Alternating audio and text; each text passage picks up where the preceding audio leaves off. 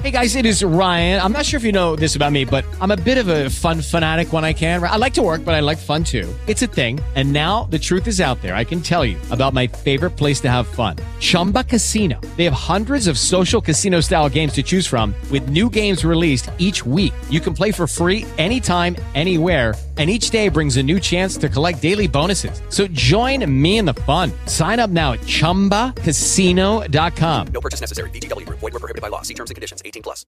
With Lucky Land slots, you can get lucky just about anywhere. Dearly beloved, we are gathered here today to. Has anyone seen the bride and groom? Sorry, sorry, we're here. We were getting lucky in the limo and we lost track of time. No, Lucky Land Casino, with cash prizes that add up quicker than a guest registry. In that case, I pronounce you lucky. Play for free at LuckyLandSlots.com. Daily bonuses are waiting. No purchase necessary. Void were prohibited by law. 18 plus. Terms and conditions apply. See website for details. Viagens com Cláudia Tonaco.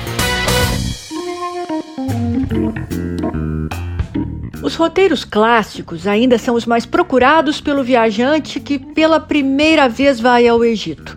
E todos os roteiros clássicos necessariamente visitam o Cairo, capital do país. E quando eu digo roteiro clássico, eu literalmente me refiro ao período clássico dos gregos, que criaram as bases filosóficas, estéticas e políticas da civilização ocidental. Para você ter uma ideia, no século V a.C., o viajante e historiador grego Heródoto deixou registradas as suas impressões depois de uma viagem ao Cairo, a terra dos faraós. Muitos milhares de anos depois, mais precisamente em 1869, o inglês Thomas Cook, o pai do turismo moderno, preparou a primeira excursão para o Egito, que incluía um cruzeiro pelo Nilo e, obviamente, uma visita ao Cairo. De lá para cá, os roteiros mantiveram-se praticamente inalterados. Existem, é claro, programas exclusivos